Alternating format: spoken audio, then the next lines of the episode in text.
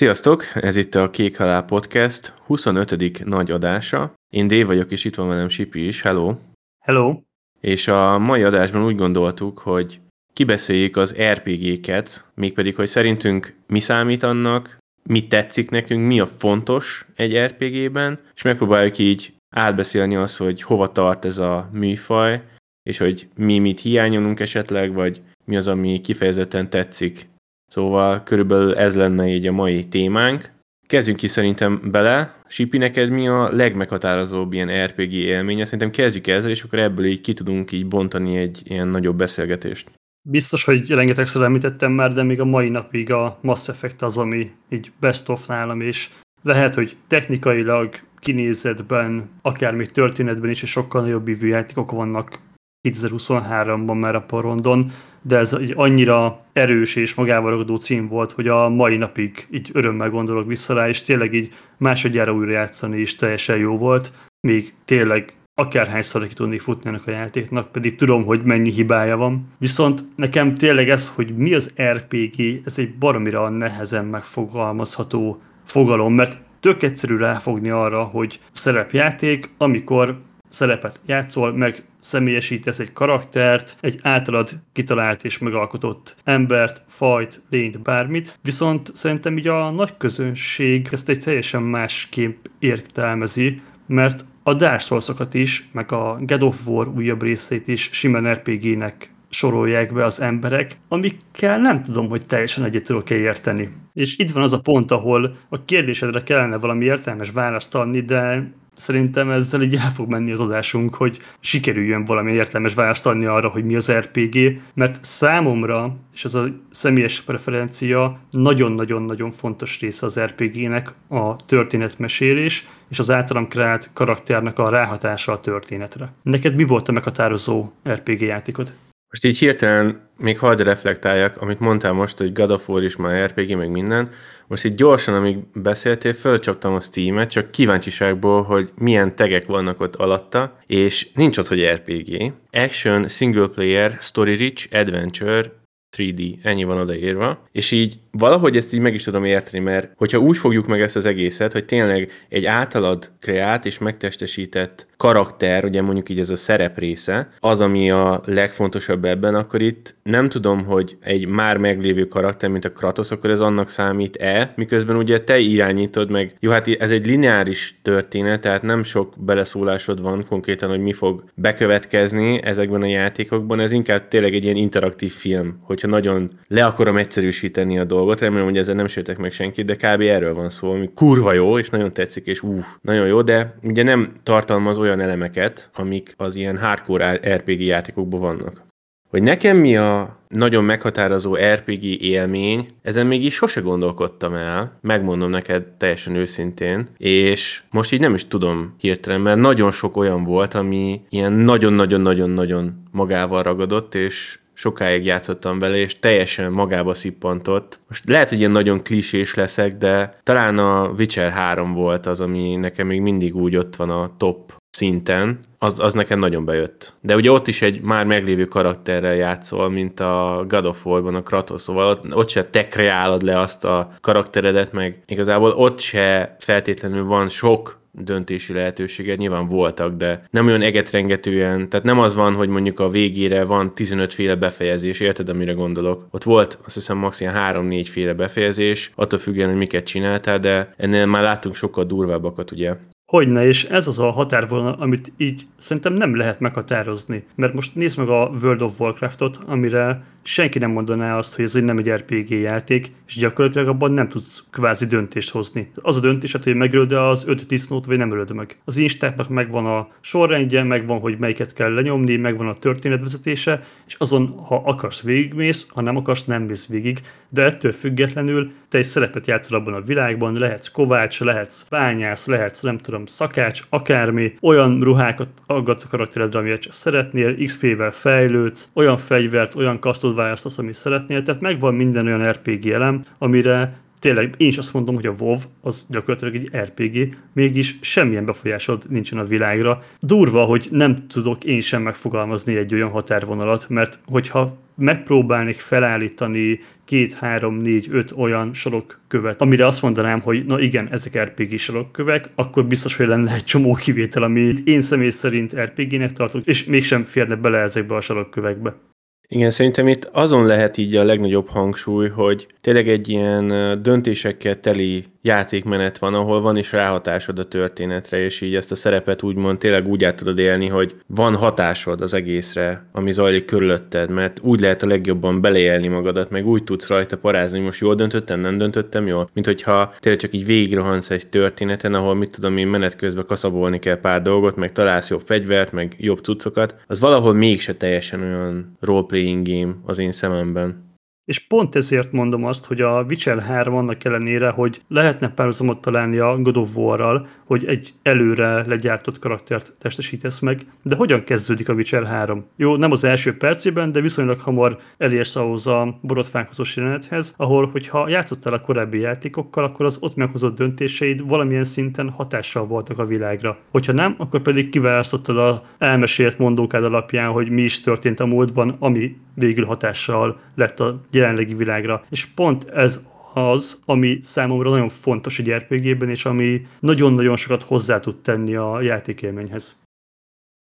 Ugye most megjelent szeptember 6-án a Starfield, és most, hogy így több év kihagyás után ismételten egy Bethesda játékkal játszottam, valahogy így felmerült bennem ez, a, ez az igény, erre a fajta kontentre, csak mondjuk nem ebben a formában. Nem tudom, hogy tudod-e miről beszélek, vagy hasonlóan vélekedsz ezzel kapcsolatban, mert szerintem ebben is tök jól meg vannak oldva ezek a dolgok, hogy egy adott problémára, vagy egy ilyen quest során többféle megoldás lehet, Gondolok itt most arra, hogy valamikor ki tudod beszélni magad belőle, le tudod fizetni, akkor, hogyha nincs kedved ezzel szarakodni, akkor csak szimplán szétbaszod őket valamivel. Meg ugyanazt megcsináltad, amit mondtál is, hogy teljesen ignorálod az egészet a picsába. És akkor lehet, hogy mondjuk egy későbbi küldetés keresztbe tesz ennek, és utána nem fogod tudni ezt megcsinálni, mert valami olyan hatással lesz az előzményekre, vagy erre a dologra, hogy mondjuk ugye összetűzésbe kerül a kettő, és akkor ha eddig nem csináltad meg, akkor most már nem fogod tudni, mert mondjuk ellenség leszel, vagy akármi. Most érted, mire gondolok? Ez se egy új dolog, mert a Bethesda-nak ez a recept, ez nagyon-nagyon-nagyon régóta ugyanaz. És majd ezt nyilván ki fogjuk fejteni majd a Starfield-es verdikben, de így kíváncsi vagyok, hogy szerinted akkor a Starfield ilyen szempontból a, hordozza azokat a jegyeket, amivel tényleg egy RPG-nek tekinthetjük? Nyilván, tehát persze egy videójátékos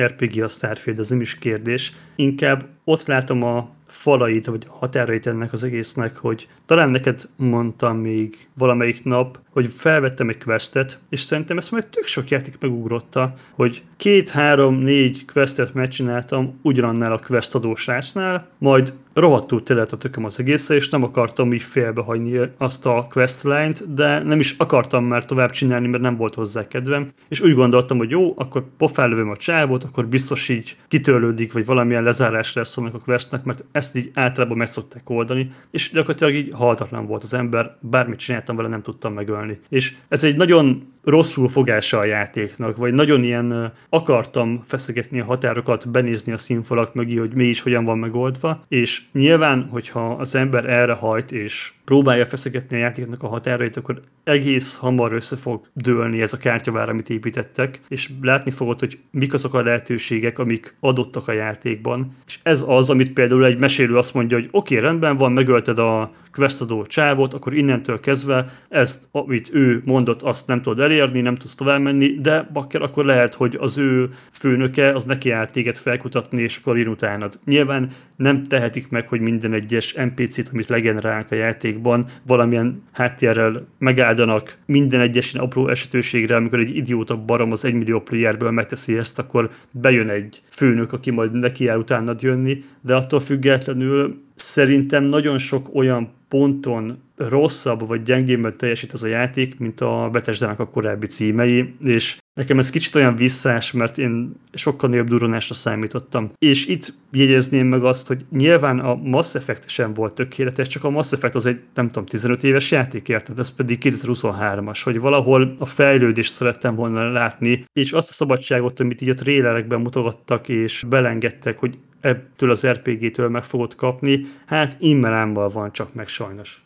Amúgy érdekes, mert én is valami hasonló véleményem vagyok, de ezt majd mondom, nem akartam így azért felhozni, hogy most itt elszpoilerezzük a verdiknek a egyes szempontjait, csak így kíváncsi voltam ezzel kapcsolatban a véleményedre. De most így megemlítetted, hogy a korábbi Bethesda játékok, ha jól értem, akkor neked jobban tetszettek. Ezt így ki tudnád fejteni egyébként, hogy miben volt szerinted más? Mert szerintem alapvetően elég hasonló ez a játék azokhoz, mármint hogy így a, az alapkoncepciót vesszük, meg a játékmechanikákat, stb. Lehetséges, hogy az univerzumok, vagy a világok, amiket ők megalkottak, és a benne lévő karakterek voltak így sokkal vonzóbbak számomra, mert a Skyrim és a Falloutnak is egy egészen egyedi világa volt, és ez az űrös téma is tudod, mennyire szeretem a skifit, tudod, hogy mennyire élvezem az ilyen típusú könyveket, filmeket, játékokat, de nem kellően egyedi skifi játék szerintem a Starfield, ahhoz képest, mint amennyire mondjuk egy Fallout képes volt akkoriban egyedi posztapokaliptikus világot megteremteni, vagy amennyire fantasy játék volt a Skyrim, ami egy tényleg mai napig egy ilyen alapvetésnek számít ebben a műfajban. És tényleg a korukból adódóan nem fair az összehasonlítás, mert nem tud a Fallout és a Skyrim sem ennyi éves múltal rendelkezve olyan képességet felvonultatni, mint amit a Starfield jelen pillanatban meg tud tenni, de tényleg maguk a környezet és az az érzés, amit abban a korban, azzal a tudással, ami bennünk volt, játszottunk ezekkel a játékokkal, így sorra tettem le az államot. Most szerintem sokkal jobb RPG-ket láttunk már, mint amilyen RPG a Starfield. De ez lehet, hogy az én véleményem, és tényleg hagyjuk meg a verdiktre. Viszont akkor így teljesen én megfordítanám ezt a dolgot. Mi van azokkal a játékokkal, amilyen a Dark Souls is, amire nagyon sokan azt mondják, hogy RPG, és egy kanyi történet nincsen benne. Jó, nyilván össze tudod rakni magadnak, de alapvetően arról szól a játék, hogy a mechanikákat faszázott ki, és hogy te abban varázsló vagy, monk vagy, harcos vagy, paladin vagy, vagy valami köztes, az teljesen rád van bízva, de gyakorlatilag így a történet befolyásolása az talán egy ilyen játékvégi döntés, előre legyártott két-három opció közül tudsz választani, és a játékok a 90%-ában ugyanazt csinálod, az előre legyártott bosszokon végigmész, az előre legyártott térképeket kitisztítod, és nem nagyon tudsz befolyásolni semmit, story minimális, cserébe a mechanika és a játékélmény az így maximális. Ezek is tudnak RPG-k lenni? Csak azért, mert az általad meg személyisített karakter úgy néz ki, ahogy te összeraktad, és a használt felszerelések, statok alapján olyan, mint amilyet te szerettél volna? Szerintem ott jóval nagyobb ráhatásod volt már a Dark Souls 1 is, ugye ott is voltak olyan, hogy melyik ilyen, nem is tudom, hogy hogy hívták ezeket, de ilyen frakciók, ott is voltak ilyen frakciók, tudod, vagy ilyen, nem is tudom, gír... Az, az, az, igen, igen, Covenant, na. Na, hogy ott is, hogy melyikhez csatlakozol. Voltak ott is olyan dolgok, hogy valamilyen opcionális dolgot megcsinálsz el. Például volt ez a parazitás, tudod, hogy magadba engeded a parazitát, meg voltak ilyen opcionális dolgok, amiket most nem fogok nyilván felhozni, mert akkor itt ülnénk egész nap, de érted, mire gondolok? Szóval szerintem ott több lehetőséged volt a játékot úgy felfedezni, meg úgy játszani, végigtolni, hogy tehát volt beleszólásod, ez a lényeg, érted? Szerintem. De igen, abban egyetértek, hogy egyébként meg a bosszok, meg ezek azért többnyire ugyanazok voltak, és a végkimenetel is kb. tényleg egy ilyen pár döntéseden múlt, és nem volt egy ilyen nagyon szerteágazó valami, de nyilván ez a játék tényleg nem is erről szólt. De mégis RPG-nek van besorolva. Hát igen, szerintem amúgy alapvetően majdnem minden teljesül is ebből, csak talán ez a dialógus része, ez a, ez a nagyon heavy, ilyen story rich, meg ilyen beszélgetési része nincs meg ennek az egésznek, tehát hogy nem fogsz izé dialógus opciók közül választani, amikor beszélsz valakivel nyilván, hanem általában az volt, hogy oda mész egy NPC-hez, és akkor ő lenyomja a kis monológiát, és akkor mész tovább, nem? Kb. ennyi volt. Igen, igen. Oké, de akkor mi a helyzet a nagy kedvenceddel az ORPG-kkel, Diablo és társai? Hát ez egy nagyon jó kérdés, mert ott inkább az action van a hangsúly, mint az RPG-n, szerintem az én szememben legalábbis. Mégis a műfajnak az a neve, hogy ARPG, és ott gyakorlatilag tényleg is semmi befolyásod nincsen a világra. Nem tudom, ezen még így őszintén megmondom, hogy sose gondolkodtam el, de most így tényleg ez egy nagyon jó kérdés, hogy abban, most akkor vegyük át, tehát akkor nézzük meg, mi az, ami megvalósul. Tehát ugye általában az szokott lenni, hogy ez egy ilyen kibaszott nagy világ, vagy általában inkább úgy mondom, hogy egy ilyen nagyobb világ, nem is az, hogy ilyen kibaszott nagy. Tehát most így hagyjuk az open world, meg az ilyen hülye már klisés buzzword legyen egy, egy nagy felfedezhető világ. Az mondjuk a Diablokba teljesül, a négybe talán, a háromba nem hiszem. A kettőbe ott se nagyon. Tehát, hogy ez a része szerintem így felemás. A négyben már talán. A, akkor nézzük meg azt, hogy a karaktered mennyire testre szabható. A háromba ott ugye konkrétan azt tudod kiválasztani, hogy csaj legyen vagy csávó, meg hogy milyen klaszt indítasz. A négyben már vannak ilyen beállítások, hogy hogyan néz ki a karaktered, de ott se olyan túl sok, szóval nem egy ilyen Bethesda szintű karakter creation van, hanem van, mit tudom én, 5-10 preset kb.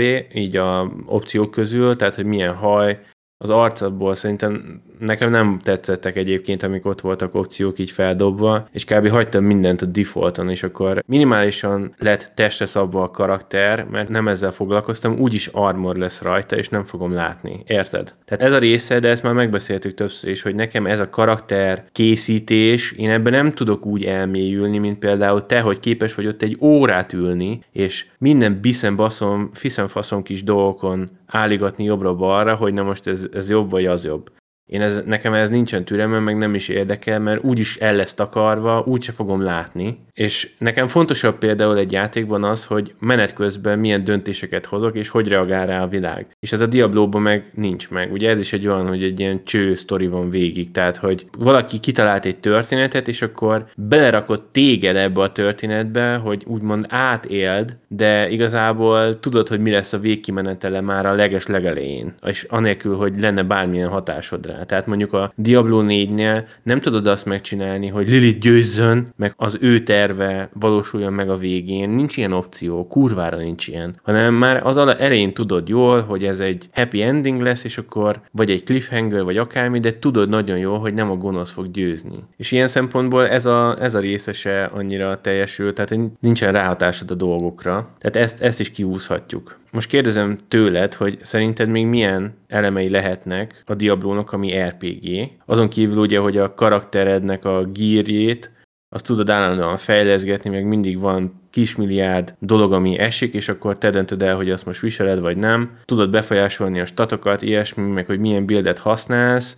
Ez nem tudom, hogy hogy ez az RPG az, az Action RPG-ből, hogy mert ez a része a legnagyobb és legfontosabb része a játéknak kb., hogy minél jobb cuccod legyen, meg minél erősebb legyél. De nem tudom, hogy még van-e valami olyan fontos, amit most így hirtelen nem tudok elmondani.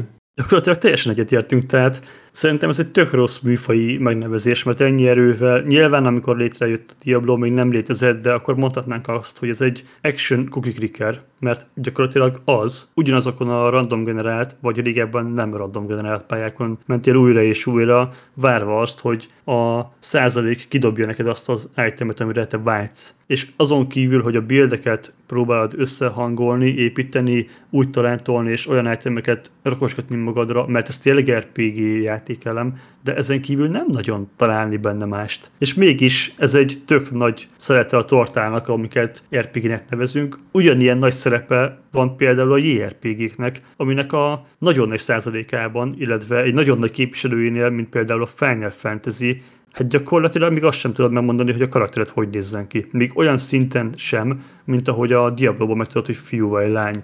Ott megkapsz egy előre legenerált karaktert, megkapod a társaidat, akik közül jó esetben tudsz néha cserélgetni, de néha még azt sem, és egy előre megírt sztorin kell végigmenned, kvázi nulla százalék befolyással, és mégis annak a műfajnak is JRPG a neve, ahelyett, hogy valami japán akciójáték legyen. Nagyon nehezen megfogható dolog ez az RPG, és valószínűleg, ahogy elnézem, nem is fogunk tudni ebben az adásban választani rá, csak így a határvonalait perciketni maximum. Viszont van ezeknek az RPG játékoknak egy olyan tulajdonságuk, legalábbis az én szememben, hogy nagyon sokszor újra játszhatóak, és nagyon sokszor az újrajátszás által egy teljesen más játékélményt kapsz. Nem feltétlenül arról beszélek, hogy a végkifejlet más lesz, hanem például te egy ilyen good guy, vagy egy, nem tudom, totál segfej irányba mész el a karaktereddel, és ennek függvényében fog alakulni valamilyen szinten így a játék közbeni út, valamint a karakterekkel való kapcsolatod. Te szoktál ilyet csinálni? Vagy te alapvetően hogy állsz hozzá egy játékhoz, hogy próbálsz mindig ilyen good guy lenni, vagy nem tudom, hogyha mondjuk egy olyan szerepjátékról van szó, mint a Dark Souls, amit megbeszéltünk, hogy nem biztos, hogy szerepjáték, de hogy ott mindig az előre meghatározott számodra kedves, akár harcossal mész, vagy megpróbálsz kilépni a komfortzónádból, illetve szerepjátéke egyáltalán az, hogyha próbálsz ugyanolyan karaktert generálni, mint amilyen te saját magad vagy, mert igazából akkor nem játszol semmilyen szerepet, hanem csak saját magadot teszed bele a játék környezetébe. Ez szerintem egy nagyon jó felvetés, erre is sose gondoltam. Meg egyébként nyilván most így, lehet, hogy a hallgatóknak is lejött, de pont ez a dolog az, ami, ami szerintem így érdekes ebben az adásban, hogy ezen még mi se gondolkodtunk szerintem előtte, és pont ez csak egy ilyen adhok döntés volt, hogy most erről beszélünk, és akkor majd lesz valami. De szerintem jól érződik rajtunk, hogy így sokszor nem tudunk pontos válaszokat adni, mert ez egy olyan téma, amire eddig én még így nem gondolkodtam ilyen szinten, mint most. És ez egy nagyon jó kérdés, hogy akkor ezt tényleg szerepjáték, hogyha magadat adod benne? Vagy mindenképpen muszáj valamilyen szerepet játszanod? Vagy hogyha már magadat adod, akkor az nem annak Nem tudom. Én bevallom, hogy én mindig a jó szerepkört töltöm be ezeknél, tehát hogy én próbálok úgy viselkedni, mint a való életbe, és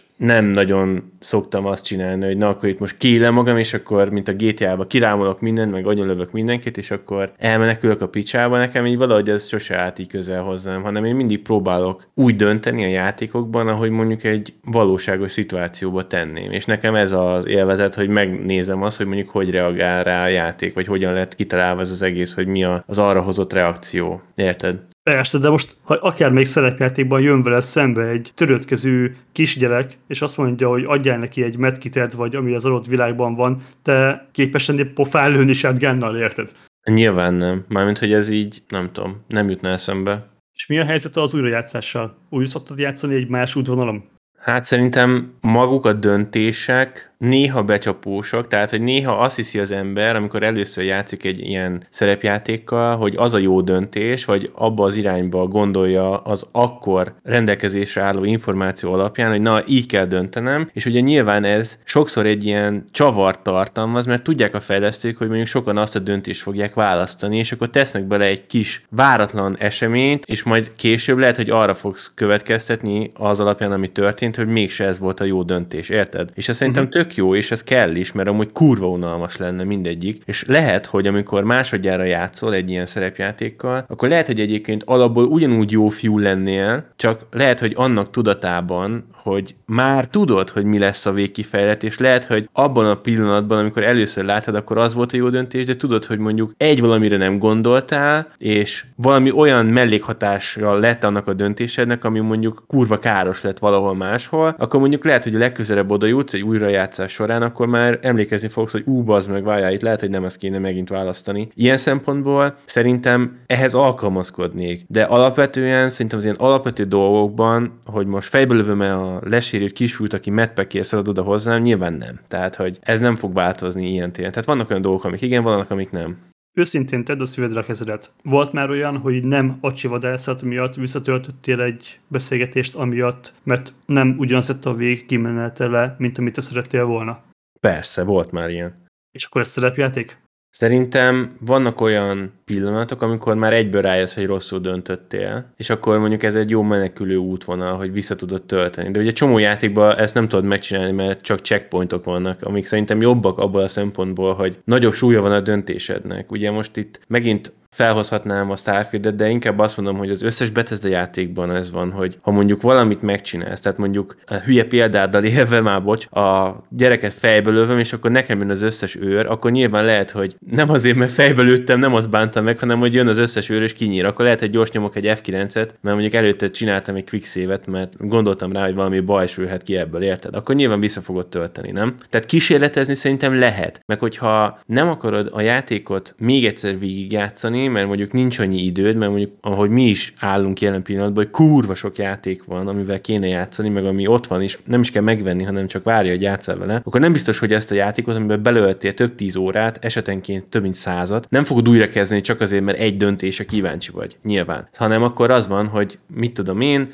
rányomsz arra a dialógus opcióra, hogy na, én most azt mondom, hogy A, és akkor látod, hogy mi fog ebből kisülni, és akkor csak ezzel foglalkozol, és akkor hát, az meg ez nem is lett annyira jó, mint amire vártam, akkor nézzük majd, hogy mi a másik opció, és akkor visszatöltesz egy korábbi mentést, de az se fog elveszni, amit eddig csináltam, mert ugye ott is fogsz csinálni egy mentést, és akkor csak így ide-oda ugrálsz, az cső, megnézed, hogy mi van benne. Szerintem ez tök normális, meg hogyha azt vesszük, akkor így fogod megkapni azt, amiért fizettél, mert ugye nyilván az egészet kifizeted, és akkor te ebből a nagy halmazból, a nagy döntési fából te általában az esetek túlnyomó többségében, hogyha így az összes játékos veszük alapul, akkor tényleg csak egy nagyon kis hányadát fogod megtapasztalni, mert nem lesz sok olyan játékos, aki mondjuk az összes questet, az összes mellékquestet, meg minden egyes fiszenfaszon dolgot meg fog csinálni, hanem általában tényleg csak a lényegesebb dolgokat, plusz egy kis extra valami. Vagy hogyha látják neten, hogy ú, nézd, itt van ez a sidequest, ez egy ilyen kurva jó hajót ad, vagy kurva jó fegyvert ad, akkor nyilván valószínűleg rá fog menni, mert akkor a radarára került, akkor látja, hogy ú, ezt megéri megcsinálni, akkor lehet, hogy dolgozni fog azért, hogy na, ezt most meg fogom csinálni. De alapvetően lehet, hogy ne, meg se találta volna, érted?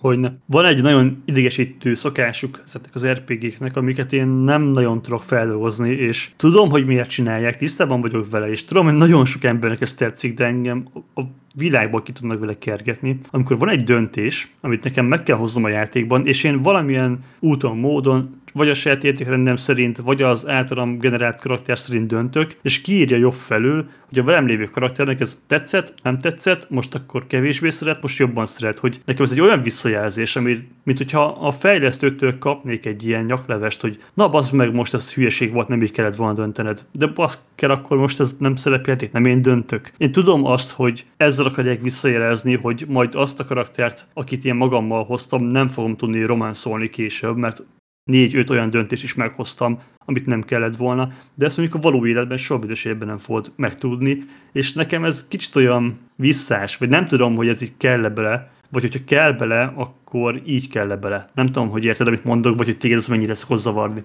Tehát akkor most megint a betezdás mintára gondolsz konkrétan, mert ez kb. abban láttam egyedül.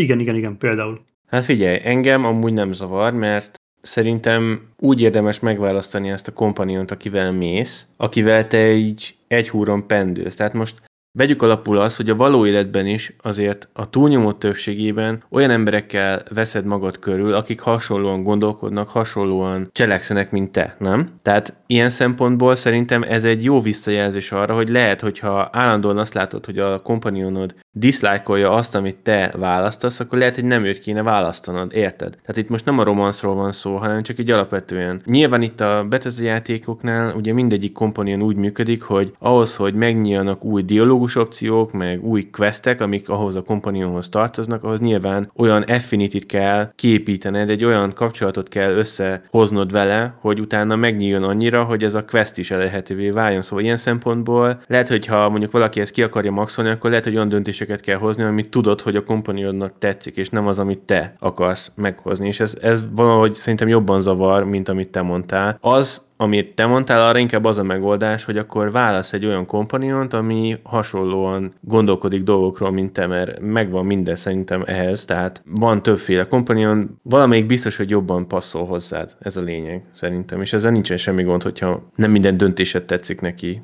ennyi. Persze, csak ilyenkor jön be a gamer, aki számolgat, hogy na ennek az embernek van kétcsövű setgánja, a másik meg csak, nem tudom, gyógyítani tud, ami nem annyira hasznos például, és akkor azt hiszem magammal, ami akár a harcban is tud segíteni.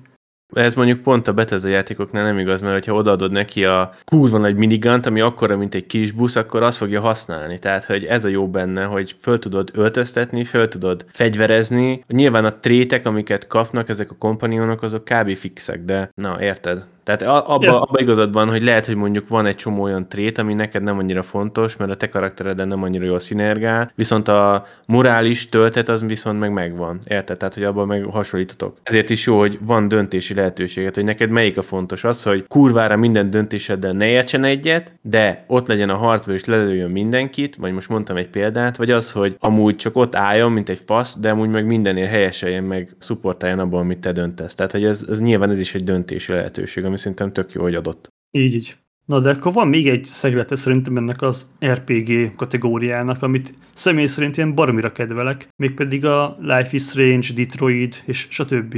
félig meddig sétáló szimulátorjátékok, amiknek egyetlen egy tudásuk van, hogy az hozott döntések akár élet-halálról, következő epizódokról, történet cselekményekről, szálakról tudnak dönteni, és kifejezetten erre mennek rá, hogy van egy profi író, aki megírja a sztorit 12 féleképpen, és az általad hozott döntések alakítják a világot. Na de ezekben sem nagyon fogsz tudni sem karaktert választani, de még az sem, hogy milyen színű ruha legyen a Life is Strange-ben a lányon, akivel játszol. Ellenben a másik oldalt tekintve a játék lezárását, a karaktereket, akiket megismersz, vagy nem ismersz meg, és az ő értüket nagyon nagyban tudod befolyásolni. Számomra ezek tényleg ilyen top kedvenc játékok ever, nem tudom, hogy mennyivel játszottál, és hogy mennyire tudod belélni magukat, de én imádtam 14 éves kislány lenni a Life is Strange-ben, meg imádtam robot lenni a Detroitban. Amúgy szerintem tök jó ez a része a dolognak, és ezek nekem is nagyon tetszenek, ezek a típusú játékok, és szerintem most már így, hogy ennyit beszéltünk erről az egész RPG-ről, és szerintem kijelenthetjük, hogy nem kell minden aspektusának teljesülnie ahhoz, hogy valamire rá lehessen mondani azt, hogy szerepjáték, hanem lehet, hogy kiemel egy vagy két főbb elemet, ami az RPG műfajnak a sajátossága, és mondjuk arra sokkal jobban rágyúr, és a többi részét meg mondjuk ignorálja. De van egy ilyen félsz is bennem, hogy ez már inkább ilyen marketing buzzword, hogy valamire azt mondjuk, hogy RPG, mert azt úgy mindenki tudja, hogy mi, meg úgy nagyjából megvan fejben, és akkor ez ilyen vonzó lehet sok embernek, és sok embert megszólítanak ezzel, ergo sokkal nagyobb bevételt tudnak így generálni, mert felfigyelnek rá nagyon sokan. Ez csak így most egy side note, de egyébként így visszatérve,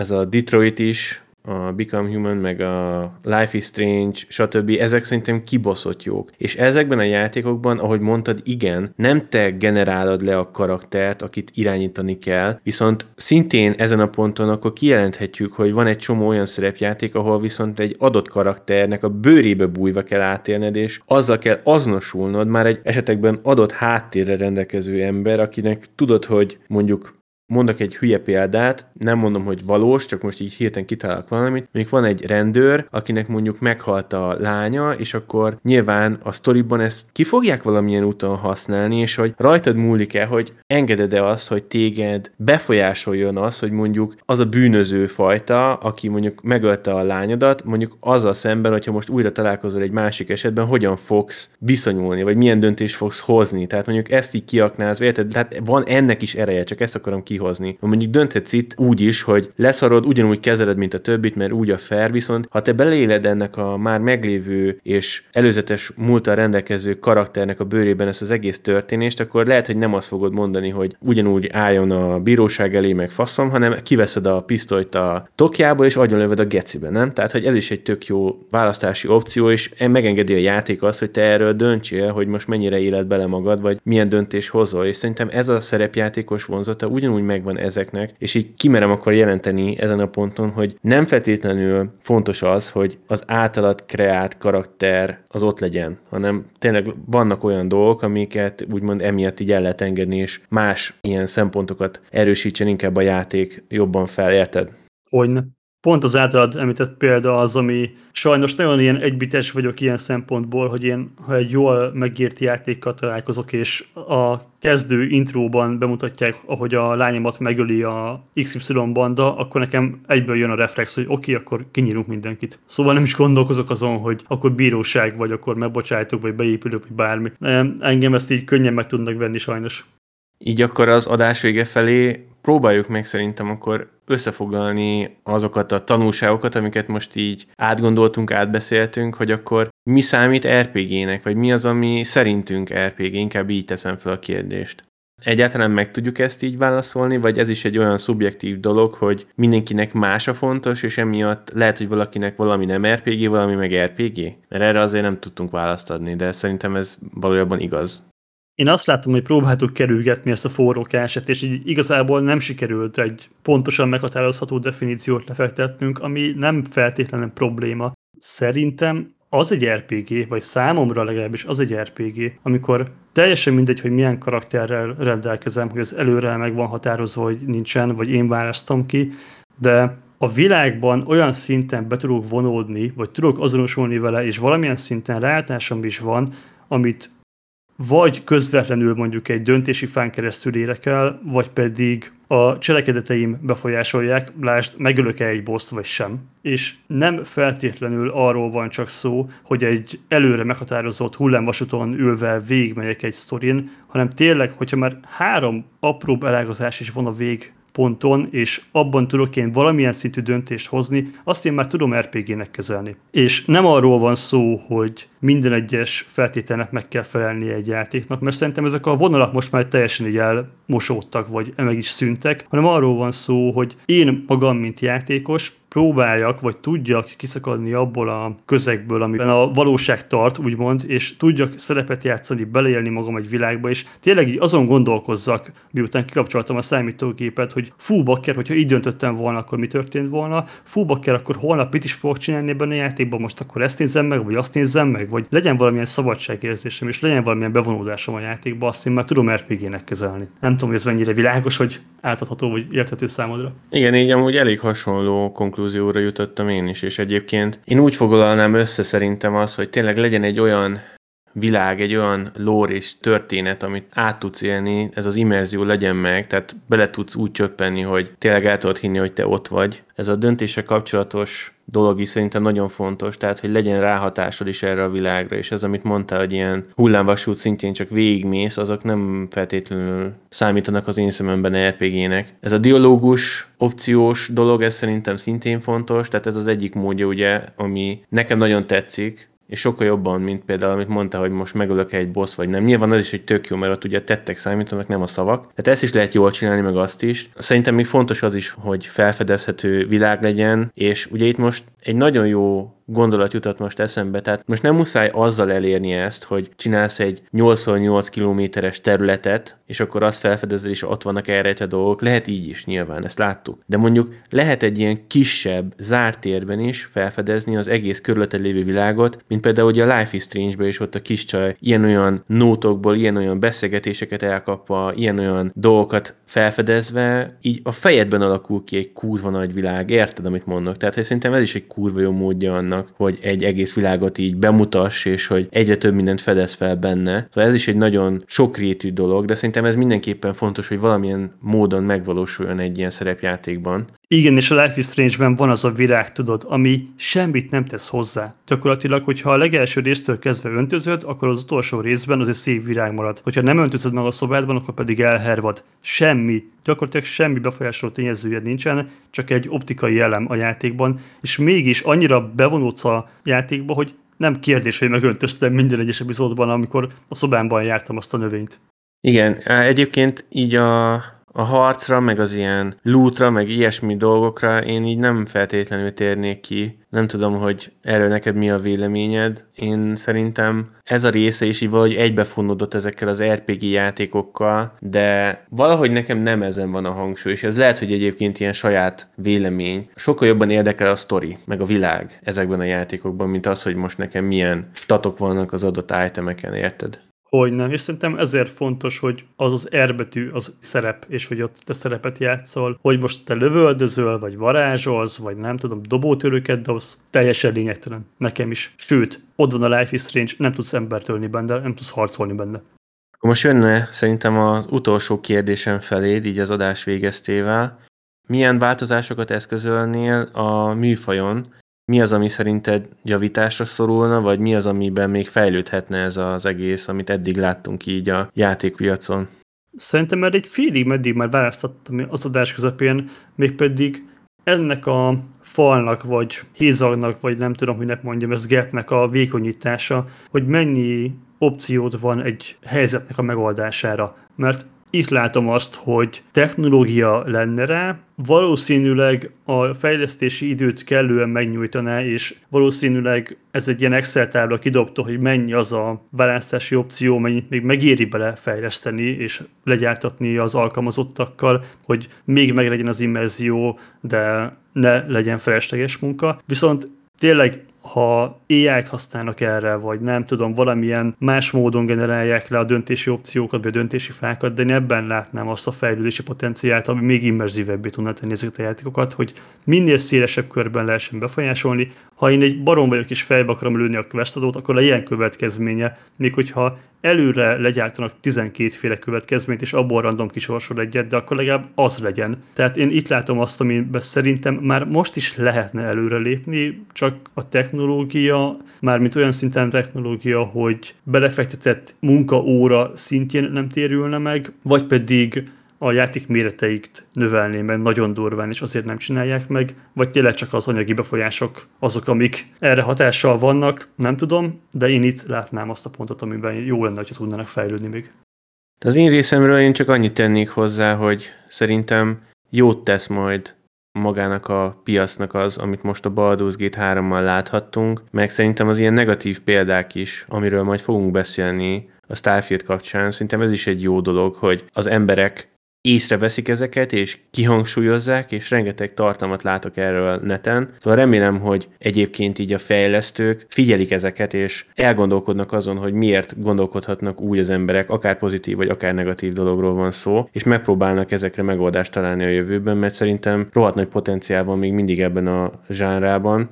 Én csak remélni tudom, hogy tényleg fejlődni fog, és nem azt fogjuk látni, mint most a Starfield-del, hogy kb. ugyanazt a rendszert, ugyanazt az egész receptet egy másik skinnel konkrétan eladják, és behájpolják annyira, hogy mindenki elhiszi, hogy ez egy kurva nagy, kurva jó, kurva új játék lesz, miközben szerintem nagyon old school és retro játék a úgymond idézőjelben csili köntös mögött. Nem tudom, érted, de mire gondolok? Hogyne, viszont annyit a Starfield védelmében elmondanék, hogy ez nem egy rossz játék, sőt, nagyon jó elemei is vannak, csak attól, amit így a hype generáltatott, vagy amit a trélerekben, vagy az elmondottakban ígértek, hát nem mind valósult meg. De ettől függetlenül nem egy rossz játék, csak nem az a kiváló játék, amire én vártam. Szerintem így érzitek ti is, hogy rengeteg mondani valunk van így a starfield kapcsolatban, és szerintem jövő héten megpróbáljuk összehozni nektek ezt a verdiktet, mert most is alig bírtuk ki, hogy ne kezdjünk el erről beszélni, mert nagyon friss az élmény, és szerintem nagyon sok tanulságos pontot föl fogunk majd hozni, Na de ennyi lett volna az eheti adásunk. Gyertek és csatlakozzatok a Discord szerverünkhöz, ahol leírhatjátok ti is a véleményeteket, valamint akármivel kapcsolatban van kérdésetek, nyugodtan tegyétek föl nekünk. Ajánljátok ismerőseiteknek a podcastet, és értékeljetek minket, valamint kövessetek be Twitteren és Instán is minket. A héten még találkozni fogunk egy mini dampadásra, és ahogy ígértük, valószínűleg jövő héten a Starfield verdikben fogunk még találkozni. Addig is nektek jó játékot kívánunk, sziasztok! Hello, hello!